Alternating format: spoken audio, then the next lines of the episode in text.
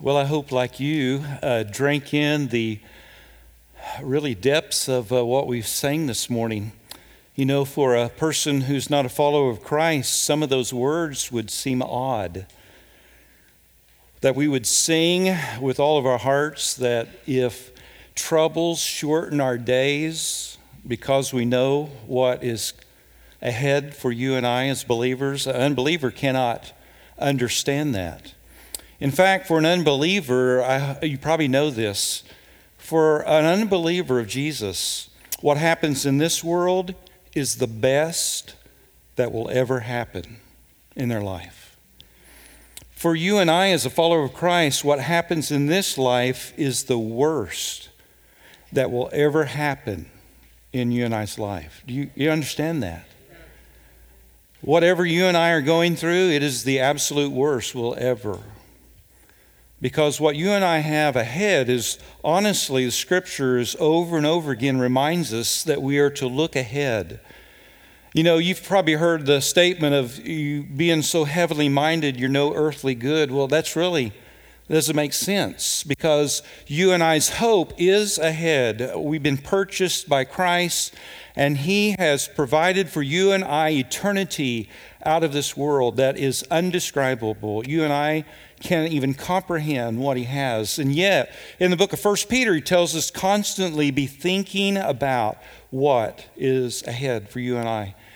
Because Paul said, what happens in this life, there was even a passage up there, compared to eternity, is just a little bit of time. And the suffering that you and I go through is just not to even be compared to what will be ahead of you and I. I hope you and I hear those words. Jonathan is so good to always, when he asks what we're going to be preaching, takes the passage and always puts words uh, to uh, what will be said today. Thank you for all that. I just want to recognize that uh, sometimes we forget there are still folks that are online and watching us, and they're at home in fact, some folks are in other countries, and I know we don't do this all the time, but because he's one of our missionaries and today is his birthday, I just want to say hello to Mark Dittmer and happy birthday. And uh, today's his birthday there, and so happy birthday to you. I also know that there's a family in North Carolina, the Scott family, who was with us for several years Monty, Soshi, Miranda, Liam uh, Scott are watching us today, and so we welcome you I hope today will be a blessing to you. So, I have a slide that is kind of a portrayal of what has happened not only years and years ago, it's an invisible slide, you can't see it, but anyway, it portrays, I'm just messing with you guys, because they can mess you up or they can really help you out. So, thank you guys, I love you all.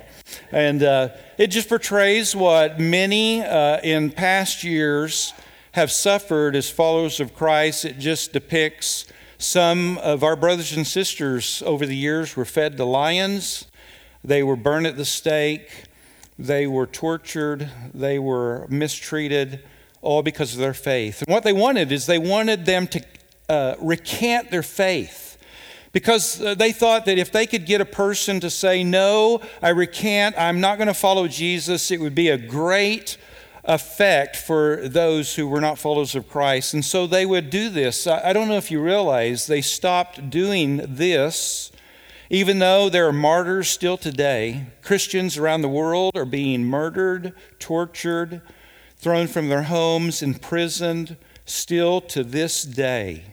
But some of these acts probably happen in places we don't hear of, but these acts happen. The Colosseum shut down. They stopped doing it because more people were surrendering to Christ than ever at the burning of a believer at the stake. Because they would not recant, but what they would do is they would show through their life and through their witness, through many of them preaching until the flames consumed them that they would preach about Christ and they would talk about seeing Christ and they were going and instead of crying because of ultimate pain, they would be singing and rejoicing and people would be kneeling at the burning of Christians instead of cheering at their demise.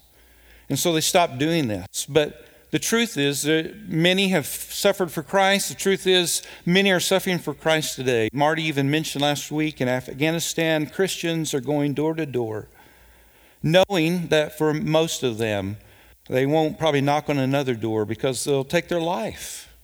But they are doing it. So, my question to you and I, and to me more than any of us, how is it that you could have such courage to go through such things? So if you will take your Bible and turn to 1 Corinthians chapter 15. The great thing about this year of reading through the Bible together, it's been really great because for those of us that have been doing it, you know, you can come up to each other, just talk about what you've been reading, what's been speaking to you. And so if you've been reading through the scriptures with us this year, you have already read through 1 Corinthians chapter 15. If you don't know much about 1 Corinthians 15, it is the chapter that talks more about the resurrection, not only of Jesus, but our resurrection than any other place in the Bible. It is the place to go. And of course, we realize this that the resurrection of Jesus is the pivotal point of our faith. Unless Jesus rose from the dead, you and I are altogether miserable because what we're believing is a lie. But we know that the resurrection of Jesus is a absolute hard objective truth. It is can be proven. It has happened. We li- we serve a living Savior who's not in the grave, but who is alive and who is going to come back for you and I. And if he created the world in 6 days, just think what heaven's going to be like all this time he's been working on it. And that's what you and I to look forward to. In fact, I believe that this chapter will help you and I to realize how to have such boldness and have such confidence and have such that whatever you and I are going through or will go through in the days ahead, that will give us strength to continue on. To have confidence that whatever comes our way, what happens in this life, it's the worst that could ever happen. Because what you and I have ahead because of the resurrection, you and I have an incredible hope. In fact, Scripture says that eye has not ever seen, and you have, I know, and I have seen some beautiful places in the world. But there's not one place your eye has ever seen that can compare to what heaven has for you and I. And you and I have heard some incredible things, but what heaven has what we'll hear there cannot be compared. But then it goes on to say that the mind has never conceived of such beauty. You and I can think up, I've dreamed up some big dreams. They far, far fall short of what heaven has in store for you and I. And so, if you will, 1 Corinthians chapter 15. In fact, what I'm going to do is maybe what uh, churches back in Bible times did. They would get a letter because no one had the scriptures, and so whoever it was leading that little group of believers would read the letter to them, and then they would talk about it. And so, what I want to do is just read through 1 Corinthians 15, comment a little bit, and then we're going to camp on the last verse for our remaining time. So in verse 1, it goes like this Now I would remind you, brothers, of the gospel I preached to you, which you received, in which you stand, and by which you are being saved. That kind of sounds funny, doesn't it? Being saved. Uh, you and I uh, often talk about when we were saved or are you saved, but you realize that you have been saved. That's called justification. You are being saved right now. That's called sanctification. And one day you and I will be saved, which is called what? Glorification. It is not a one time deal, it is an all time deal. God is at continual work in you and I's lives. And so that's why He says you're being saved. If you hold fast to the word I preached to you, unless you believed in vain. Verse 3. For I delivered to you as first importance what I also received that Christ died for our sins in accordance with the Scriptures, and that he was buried, that he was raised on the third day in accordance to the Scriptures, and that he appeared to Peter, then to the twelve. Then he appeared to more than 500 brothers at one time, most of whom are still alive. In other words, at the, at the writing of this letter, most of those people were still alive. Though some have fallen asleep. Verse 7.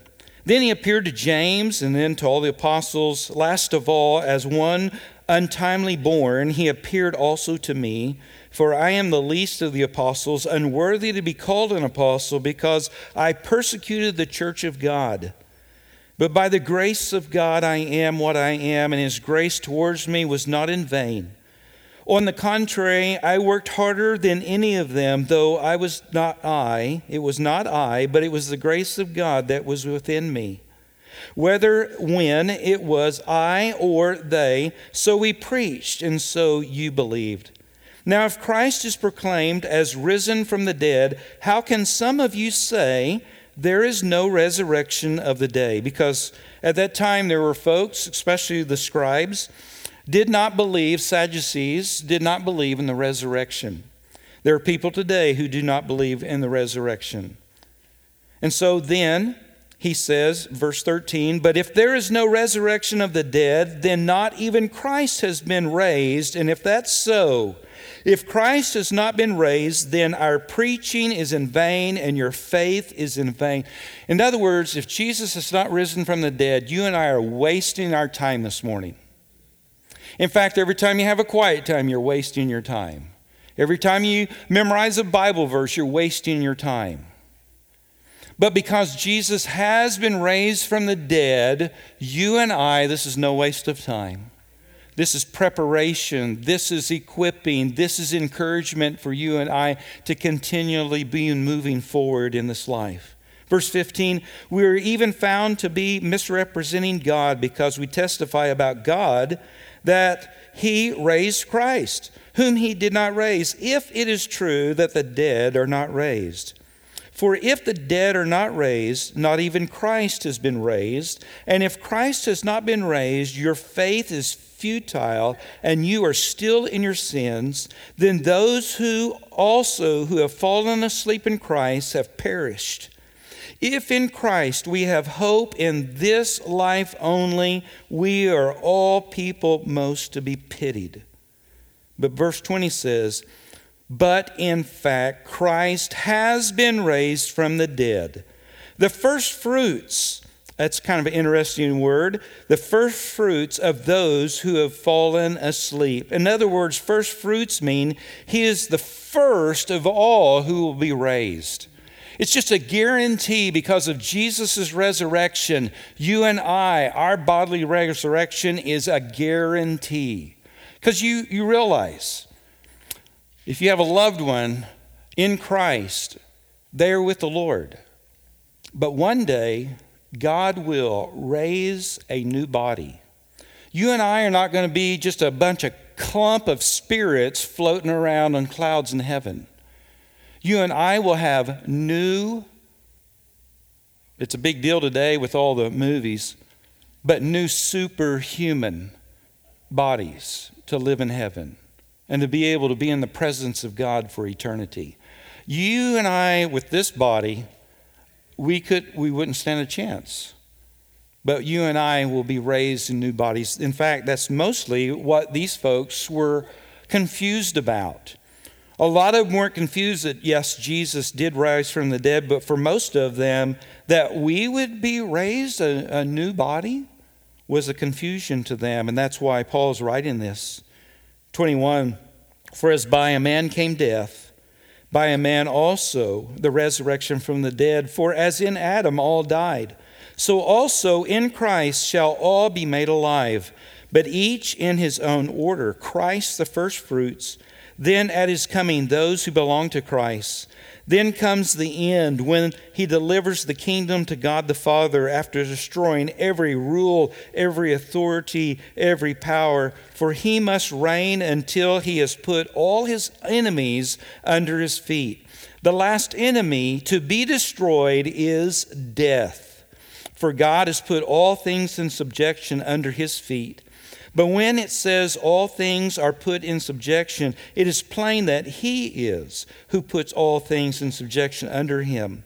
When all things are subjected to him, then the Son himself will also be subjected to him who put all things in subjection under him, that God may be all in all. Verse 29 is one of the most difficult passage in the Bible to interpret.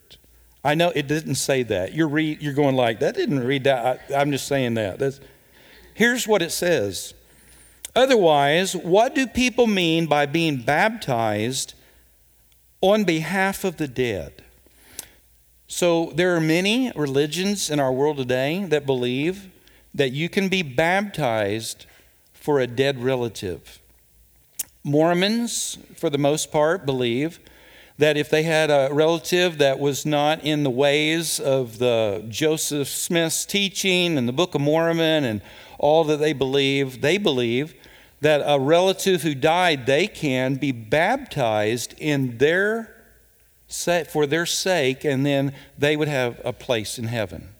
So they've taken passages, misinterpreted them, misunderstood them, spun out a cultish teaching.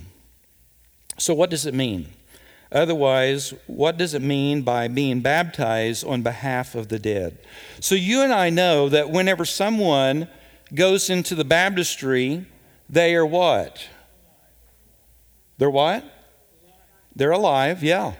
And they're going to get wet but we know as believers that is, a, first of all, it's an act of obedience.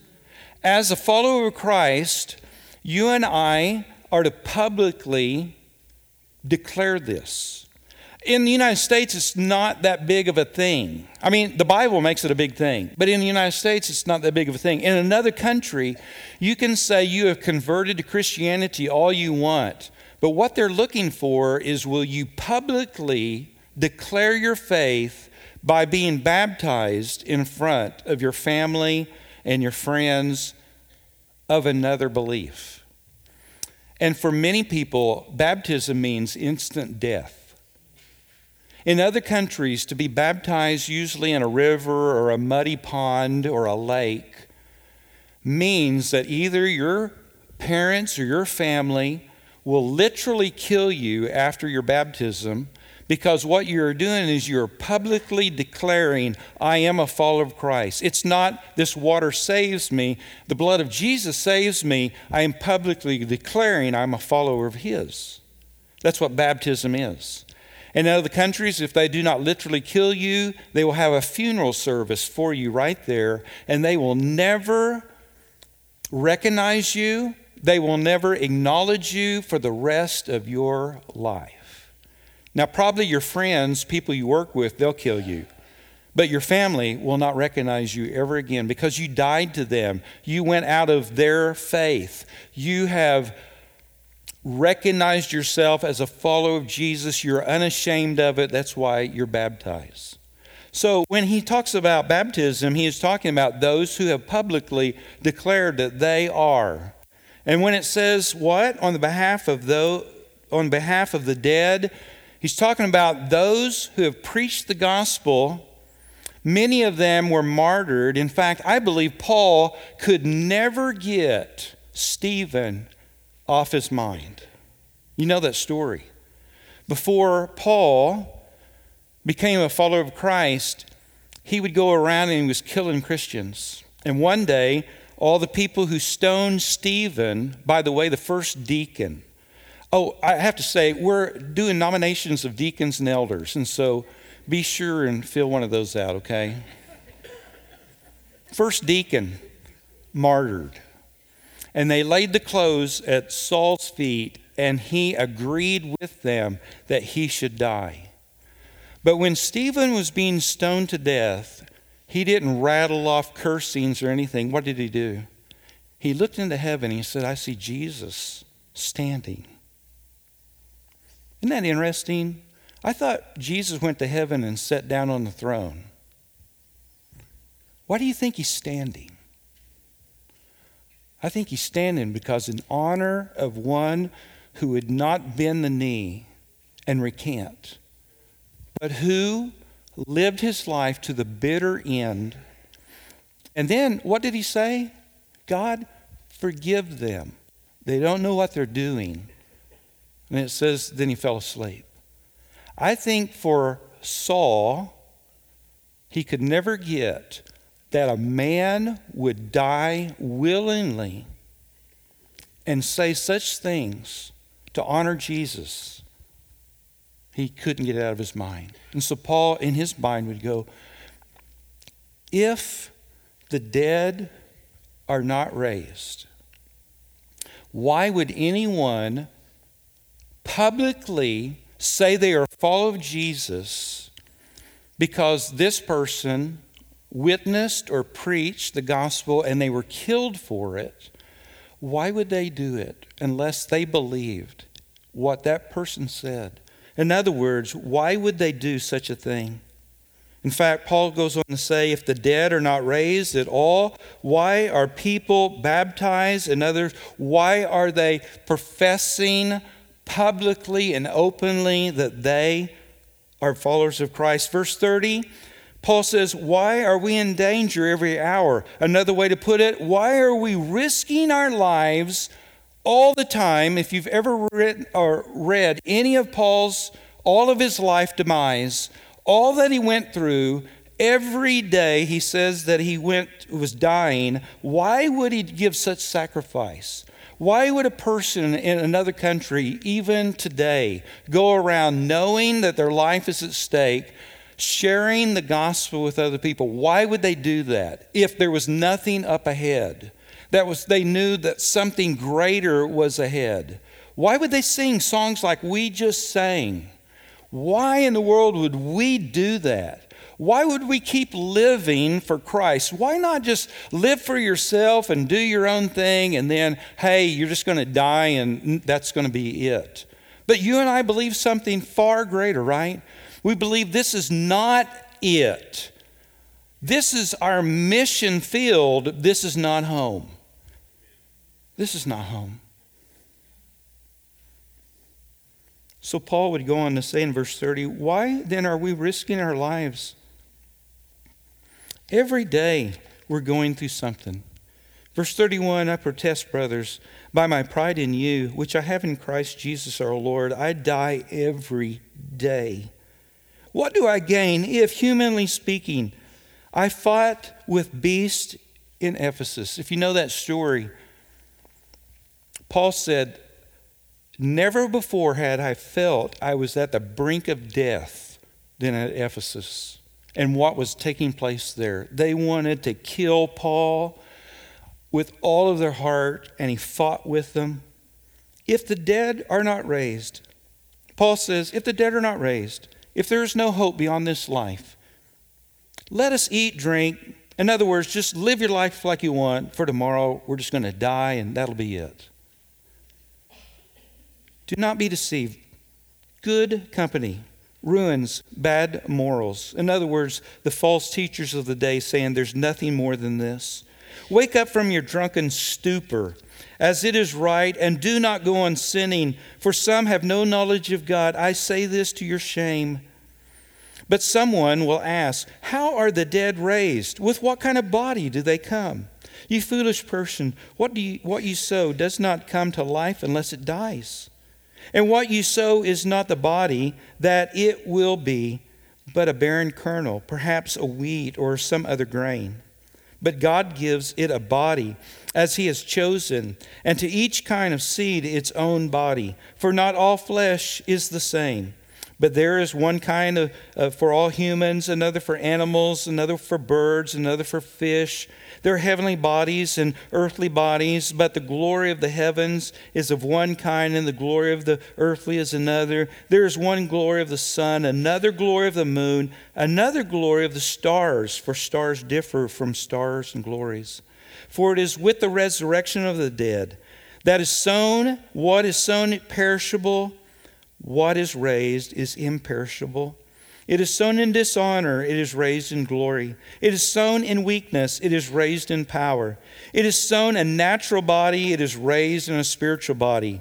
If there is a natural body, there is also a spiritual body. Thus it is written the first man, Adam, became a living being, and the last Adam became a living spirit. But it is not the spirit that is first, but the natural, and then the spiritual. The first man was from the earth, the man of dust. The second man is from heaven. As was the man of dust, so also are those who are of the dust. And it is the man of heaven, so also are those who are of heaven. Just as we are born in the image of man of dust, we shall also bear the image of the man of heaven. In other words, our bodies, which are now perishable, dishonored, weak, natural, they're going to be raised of bodies that are imperishable, glorious, powerful, spiritual. We will be suited to live with God for eternity. It is un, maybe not the word believable, it's inconceivable because you and I live here right now and we feel every moment of pain and disappointment and struggle. You and I can't even fathom that beyond this, it's unbelievable. But I want to say this it is God's choosing when you and I will go to heaven. Hear me. You don't get to choose. And for some people, aches and pains and sickness and things cause people and you and I and sin to long for heaven, but it's not you and I's choice when we get to go. When you and I die, it will be when God chooses our time to be with Him. Until then, you're on mission. Until you're dead, you are on mission. Until you are dead, you and I are on mission. I could say that the rest of our time together this morning because it's absolutely true. Verse 50 I tell you this, brothers flesh and blood cannot inherit the kingdom of God, nor does the perishable inherit the per- imperishable. Behold, I tell you a mystery. We shall not all sleep, but we shall all be changed in a moment, in the twinkling of an eye, at the last trump. For the trumpet will sound, and the dead will rise imperishable, and we shall be changed. For this perishable body must put on imperishable, and this mortal body must put on immortality. When the perishable puts on imperishable, when the mortal puts on immortality, then shall come to pass the saying that is written Death is swallowed up in victory. O death, where is your victory? O death, where is your sting? The sting of death is sin, and the power of sin is the law. But thanks be to God who gives us the victory through our Lord Jesus Christ. In other words, Paul has said in all of these 56 verses, you and I have a guarantee because Jesus rose from the dead. You and I will be raised from the dead, and we will be suited with a body that will have no more scars, sickness, weakness, frailty, any of that, and will be suited for heaven. Only a believer, and I know this sounds odd, but only a believer could rejoice in the homegoing of a believer. My mother, when I was a baby, could not get a hold of her mom, my grandmother, on the phone. And so she walked about two blocks from the house I grew up in. And she walked in and she found her mother had taken her life. And it changed my mother for the rest of her earthly life. And so growing up, and I don't say this to shame of my mom, but just to the impact, my mom never put me to bed. My mom was in her room with her door shut, wailing herself to sleep. I never understood. Never understood. I'd ask my dad, hey, is mom sick? And he would say this or that. And it wasn't until I was a teenager he told me the story, and yet it affected her whole life. My mother was a chronic worrier, fearful, anxious.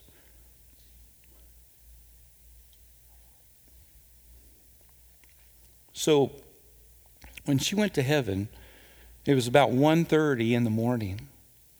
And I was standing next to her. I had the privilege of watching her take her last breath. And hear me, it sounds morbid to some, but only a follower of Christ can praise God that she's free. I remember saying, no more worrying, no more ache, no more pain, no more. And one day, my mother will get a new body, and it will not be in pain ever again. And Paul is saying this to you and I, wanting you and I to realize the promise that you and I have. Because the main part is the last verse of this chapter. Because he says in verse 58, therefore, you know why the therefore is there? For? Therefore, because of this absolutely certainty, this promise, this thing that you and I hang our lives on. Isn't it true today? You're here, you believe in eternity, you're going through life trying to honor Jesus in everything you can because you know He's alive, He's changed your life, and that up ahead is something greater than you have ever experienced now. The truth is, it is. And you're like living your life today because of the confidence you have of what is to come. So he says, Therefore, do these things. He says, My beloved brethren, be steadfast and movable, always abounding in the work of the Lord, knowing that in the Lord your labor is not in vain. So, what does he say? He says to be steadfast. In other words, to be settled in other words, as a follower of Christ, are you settled on the truths of Scripture? On the truths that Jesus really has risen from the dead, you and I will have a resurrected body. You and I will have eternity forever to be with Him. And that at the same time that you and I know that we are to be steadfast at what He has called us to do in this short little life. What did James say about this life?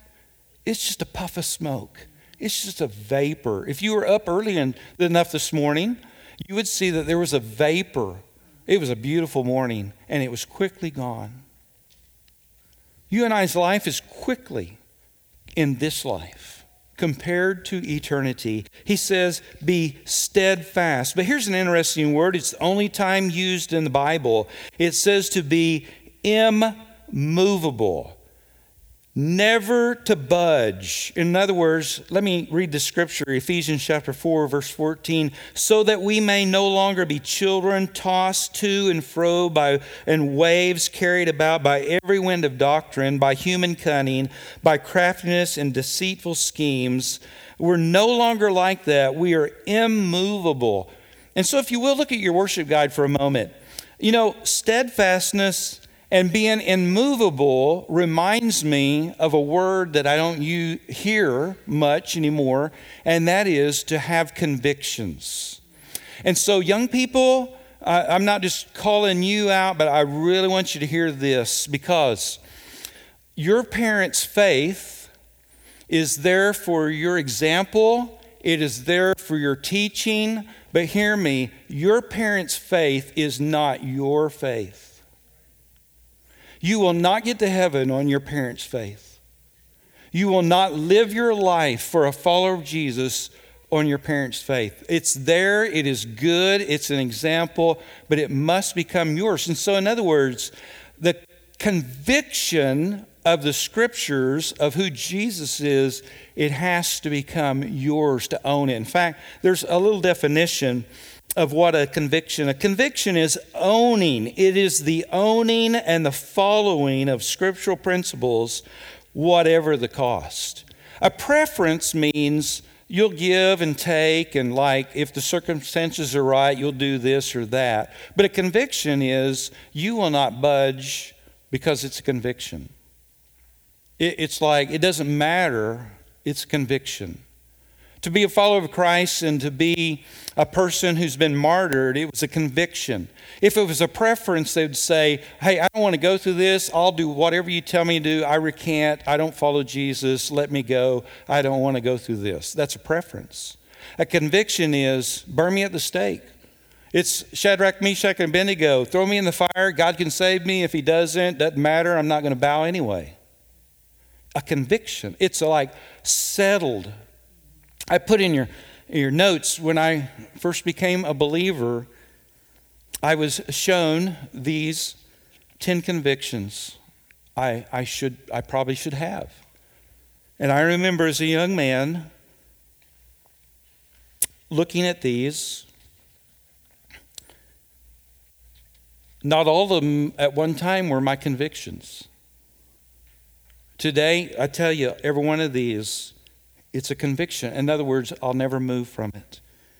In fact, I encourage all of us, especially our young people, our children, would you just look at them? I want to read them. Just read through them. Having these convictions. The Bible is the inspired word of God and the final authority for my life.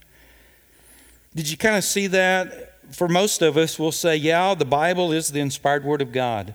But the conviction is it's the final authority for how I live.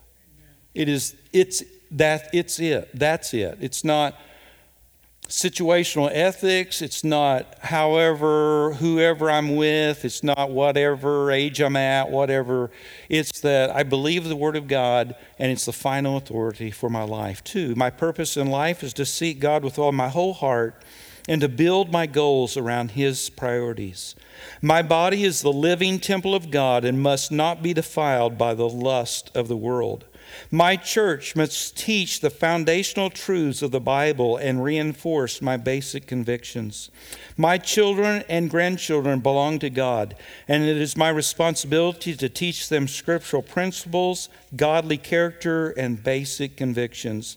My activities must never weaken the scriptural convictions of another Christian. My marriage is a lifelong commitment to God and to my spouse.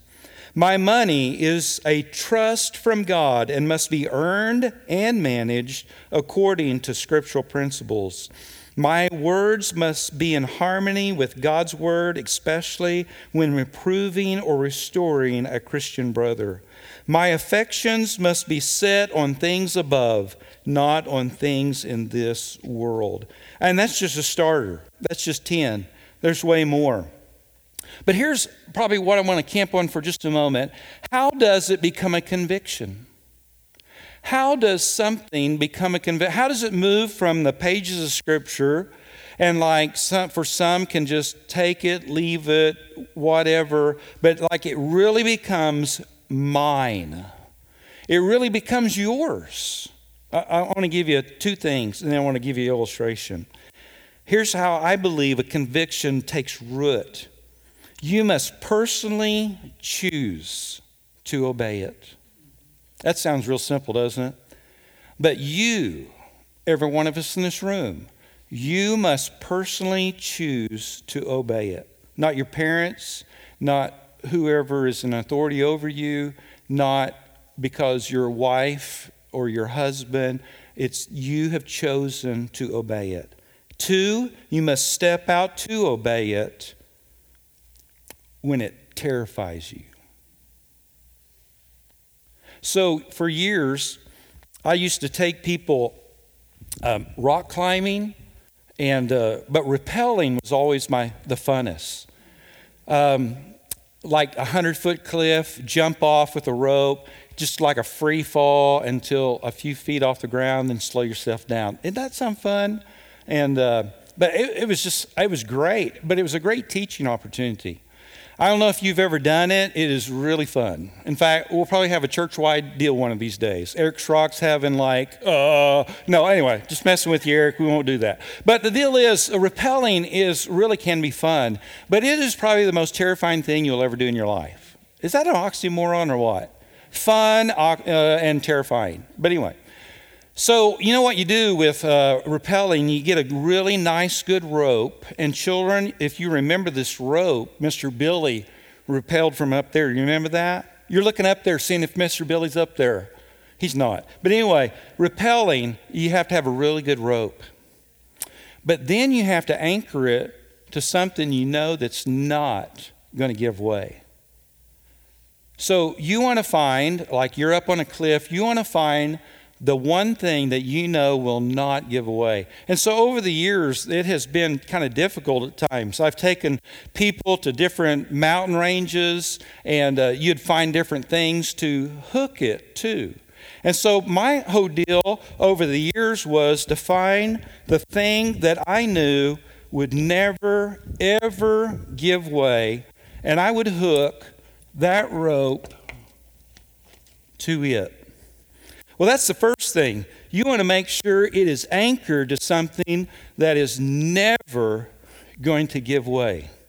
And so, as the guy who's trying to teach young people to do it, you're convincing them that that will never give way. And then you're hooking them up to the rope and you're talking to them about you can trust this rope, you can trust this. And there was always a person below who was on belay. And then, if you've ever done it, you know this to be true. If you haven't, let me just tell you once you back off the cliff to the point of no return, doesn't that sound like a great, fun thing to do? Hey, you're at the point of no return now, and so you are terrified, but you have placed your trust in what it's anchored to into the rope, and you go down and for the most part, and by the way, girls, over the years, I've never had a girl in any youth group never not do it. But I've had a bunch of guys get up to the top, look over, and go, I'm good. I'm good. I'll just go down there and watch. Never a girl. Every girl that would come up, they'd get on and go down it. You know, crying, screaming, whatever, but they would do it. So, do you get it? You must choose. You must choose. It's terrifying. But honestly, once you've done it before, you're like, I trust this. I trust what God says. It terrified me. I chose to obey it. It might be that you share your faith and you're terrified.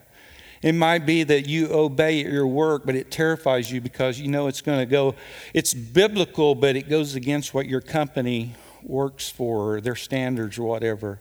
It goes against, and yet you choose to obey it. It terrifies you. That is when it will become a conviction. And so, young people, in fact, every person in here, if there is something you're unsure of, I would just encourage you do you believe the scriptures?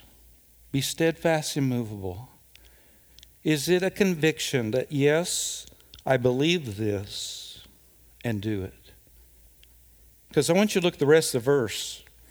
Because then it is in the middle, I want to see at the end of the verse first, because here you got this incredible promise of resurrection. Then at the end of the verse, it says this knowing that your toil is not in vain in the Lord. Did you see that at the very end of that verse? It is a convincing. You are convinced to the bone that when you are serving the Lord, your toil, now you realize some people's toil is martyrdom. Some people's toil is to stand up for conviction at their school or at their work. This is what God says, and I cannot and I will not budge on it. That toil. The work that you do in your home as a godly parent, the work that you do in your marriage as a godly marriage, the work that you do in the Lord is not in vain. In other words, it's not empty, it's not a waste of time, it's not going to come to anything. In other words, people who were dying at the stake wanted to realize something. Is what I'm doing going to matter? Yes. What you're doing as a follower of Christ, does it matter if it's done for the Lord? What does he say? It is not in vain. And so, where does he go from that? Because the middle part of the verse is kind of the whole thing of it, because it says this If you're convinced of the resurrection and you're steadfast and immovable in that, and if you realize that what you do for the Lord is never in vain, it's never empty, you work with kids and you're wondering, will they ever get it? Am I just wasting my life? Some of you, you have children that have needs that you're having to give your whole life to, and you're wondering, is it worth it? If it's in the Lord, guess what? It's not empty, it's not in vain. In fact, Jesus says in Revelation, that He has a reward waiting for you. And just think about it a reward on top of getting to live with Him for eternity in heaven. He says this then always be abounding in the work of the Lord, overflowing, exceeding coasting, relaxing, always abounding in the work of the Lord. Why would you and I excel? Why would you and I, as we get older, why would we want to do more? Why would we want to live to the end of our life giving everything we have for Him? Why? Because we know the resurrection body's coming. And we know that everything we do in the Lord is to no avail. It matters in God's sight. I don't know if you've ever heard of missionary John Paton. John Paton was a missionary that went to some islands that are off of Australia, kind of between Australia and New Zealand. There's about 80 different little islands there. In the 1600s, Captain James Cook discovered these islands and he brought back news that, hey, a new discovery had been found. And the London Missionary Society sent two men, John Williams and James Harris, to go and kind of look and see uh, if the gospel needed to be there and so forth, uh, because these were undiscovered islands. They landed on the island on November 20th, 1836, and within moments they were killed and eaten by the cannibals that lived on these 80 islands.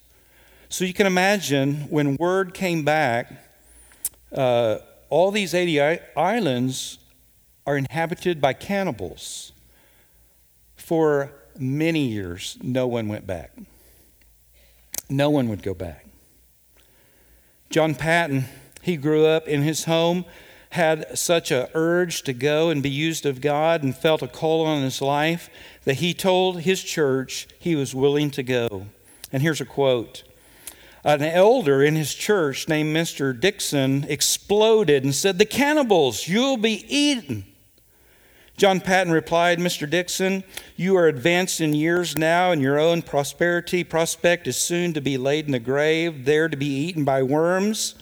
I confess to you that if you can but live and die serving and honoring the Lord Jesus, it will make no difference to me whether I am eaten by cannibals or by worms. And in the great day, my resurrection body will be risen as fair as yours in the likeness of our risen Redeemer. Mr. Dixon had nothing more to say, and John Paton went. John and his wife went. A year after they landed on the island, his wife and newborn son died. John Paton did not go home, he stayed. Later, he was married. Years later, they had another child. That child died. They served together for 41 years until Margaret died when John was 81 years old. John Paton was steadfast, and always abounding in the work of the Lord. Why? Because he knew his labor was not in vain. There's a little quote in your notes if you'd look at it. You've probably heard this before, but the truth just needs to continually ring. And in fact, if you and I's life is going to continue to always advance, always be abounding, always be exceeding in the work of the Lord, this would be maybe something you and I would always say to ourselves again in evaluating what is go- what our life is, what we're doing now. Because the quote says this only one life will soon be past. Only what's done for Christ will last. That's the only thing that will last. What you're doing, if you're being obedient to Christ, what you are doing is not in vain. I, I just encourage you. In fact, if you if you know the verse, verse 58, would you say it with me? Therefore, my beloved brethren, be steadfast, immovable, always abounding in the work of the Lord, knowing that your toil in the Lord, it is not in vain. Father, we come to you, your children, your people, your servants.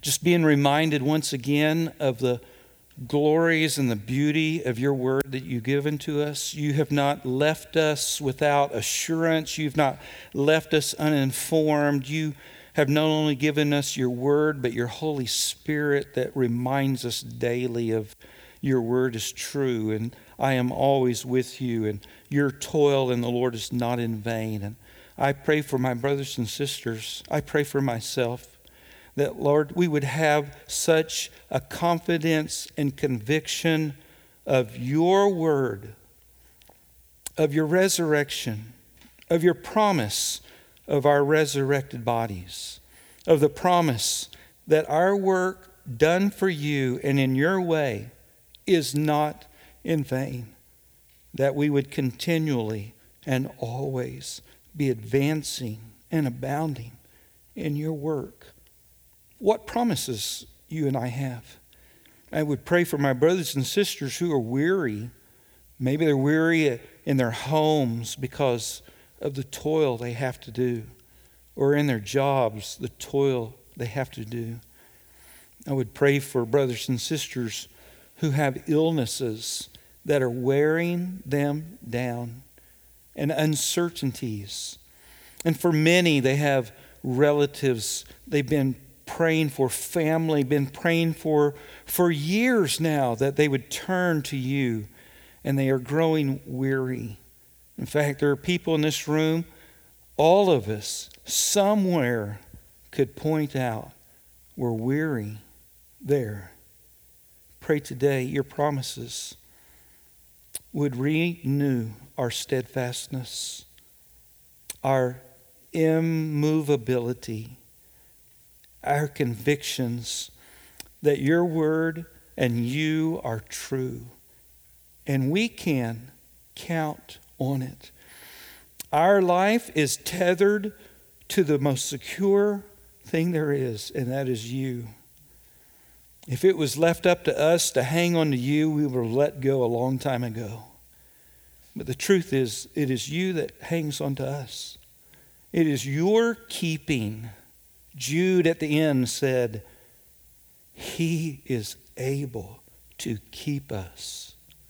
I pray today we would have that conviction deep in our soul when we walk out these doors, go and have to face another week in a dark world. I pray that we would have the confidence in the midst of being scared to death for some of us in certain situations. That we would remember that you're with us and you never leave us. And our toil is never, ever in vain done for you.